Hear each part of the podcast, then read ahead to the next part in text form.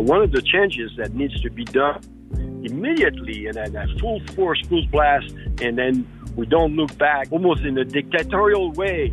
We need to rewild. Welcome back to The Simple Plate tales of local food produced by local people. When François Médion was the urban farm manager for the Duluth Grill, he saw his role as that of a builder, not just in the sense that he had to rip up a parking lot and put in an orchard and a rain garden, but he wanted to build an awareness of the need for wild things and wild spaces. Now, in his new role as Master Gardener at the Ojibwe School on the Fond du Lac Reservation, the former summer program has grown to be a full time, year round venture.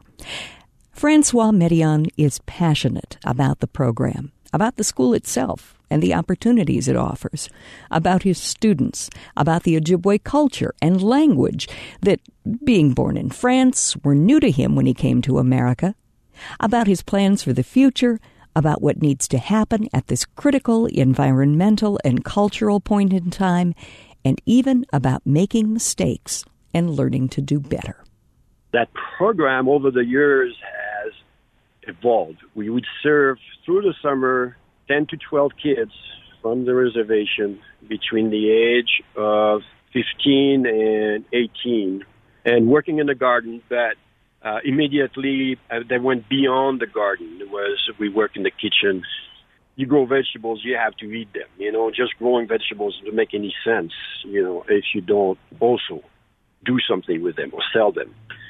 And that's what happened uh, a few years ago. Every year we have been struggling to find grant for that summer program, but always uh, the reservation, the school, everybody say, yeah, we need it, we need it. So we found new grants every year then one year was a grant from the Northland Foundation that paid for the whole summer program, but uh, it was a grant for a social enterprise.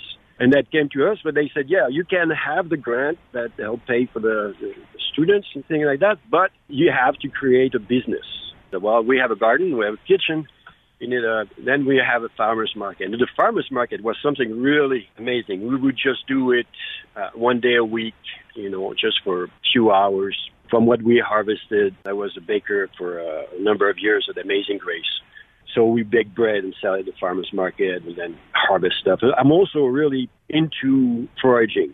We would go uh, pick uh, June berries with the kids in quantities and then have that. I'm part of a group of Fond du Lacers from different uh, part of the administration of the reservation. It's uh, Food Sovereignty Initiative, SFI and that's uh, people from natural resources, people from planning, and school, myself, the school, 13 Moon, and we we meet to look at food sovereignty on the reservation, something like that. And uh, through that, uh, in December last year, in 2018, uh, they said, yeah, we have funding. We were still, you know, how are we going to have fun for Journey Garden of, I mean, uh, Baba Medizi Win Didigon for our program. And in December, they said, we get money for a full time person for one year.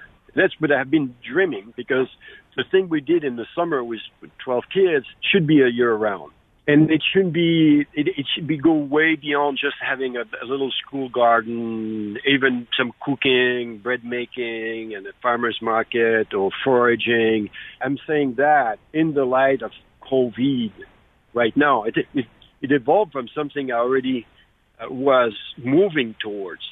I think what's not offered and lacking, and it's lacking at home too. We have a world where all the culture is focused on abstraction, watching, you know, media, or, or, talking to each other, you know, TV, images. So what's not offered in, neither at home nor in the school is actually direct contact with nature actually putting your hand in the dirt and getting your nails really cruddy or getting stung by the or whatever, you know. I mean, watching a sunrise.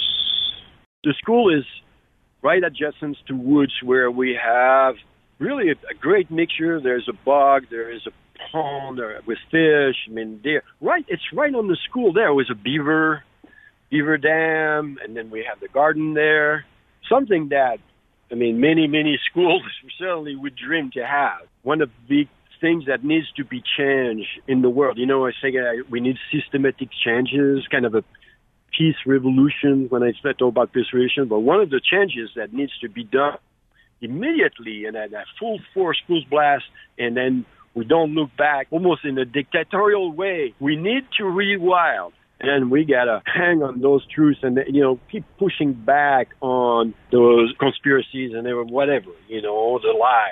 It's not just in Brazil in the Amazon. Here too in Duluth, we cannot do without the wildlife. And when I talk about rewilding, it's not rewild. I was rewilding at a Duluth Grill. That was my message: is that the parking lot everywhere where we can have tree, plants, flowers, animals, bugs, insects it's just a sense of aesthetics that we have that is destroying this world. We got to stop that and start a rewild. And rewilding doesn't mean to turn everything, you know, bring having a black bear on your alley or something like that. Well, there are some around here, and just you know, figure out how to live with them. But it's, uh, as I say, it's created creating pockets of diversity, and then diversity is the key. And uh, expand that diversity. I mean, as much as we can. The the culture is part of our program, but like with elders, we leave that part to the elders, or we leave the culture to those that know the culture. On my end is that uh, you know, and I'm still progressing. I, wish I'd progressed that far, but I've started uh, going to language table. I'm learning to introduce myself in Ojibwe. The plants that we study with the kids there is always the Ojibwe name, the common names, and scientific names. We, we live the culture there. It's a community effort. Me, I'm learning, you know, like with the kids. I learned by mistakes too. I did something awful yesterday. I was uh, using burlap bags that I salvaged last year from uh, coffee companies to lay in the uh, in the pass between the rows. Then I realized that, oh my God, there is a tiny, I have a picture, it's so delicate, it's so beautiful, paper wasp nest. But the tiny, the size of a chicken egg. I had never seen that tiny, you know, that, that's that pretty. It really looked like a little flower bud. So I grabbed it, and, uh, and then I, I thought the most stupid thing. I said, man, uh, that must be from last year. You spent the winter there. That's from last year. Then I brought it home, and then on the, bringing it home, I realized that uh, you know on the box with all the stuff that I had seeds and stuff like that, it got crushed. I mean, this thing was so fragile. And, and then when I get it home, I change down down there are five little tiny little larvae, you know, alive. And I'd say, "Oh my God, I can't believe I did this." So in light of COVID, I found two days ago that uh, my the, the program was still funded through the summer, but I also spent all that time trying to think what we're going to do next. You know, how we going to do? We're not going to have a camp with 12 kids all together in the garden. Uh, it's impossible. You can't manage that in the safe, uh, distancing kind of way. You know, uh, not with 12 kids one of the things that I want the program is this to, to keep on with that we already did that learning process, making mistakes, trying new things. Basically, what I want the program is is to be an outdoor lab. Right? So we go in the garden and we learn, we try things. You can listen to this conversation again online at kumd.org under the Northland Morning tab, where you can also leave comments or questions. This episode of The Simple Plate was written and produced at KUMD by Lisa Johnson, with music from Andy Halleck and Polo, and support provided by the Whole Foods Co op of Duluth. The Simple Plate is also located wherever you find your podcasts, so you can take us with you when you go out to eat or share us with your friends and family.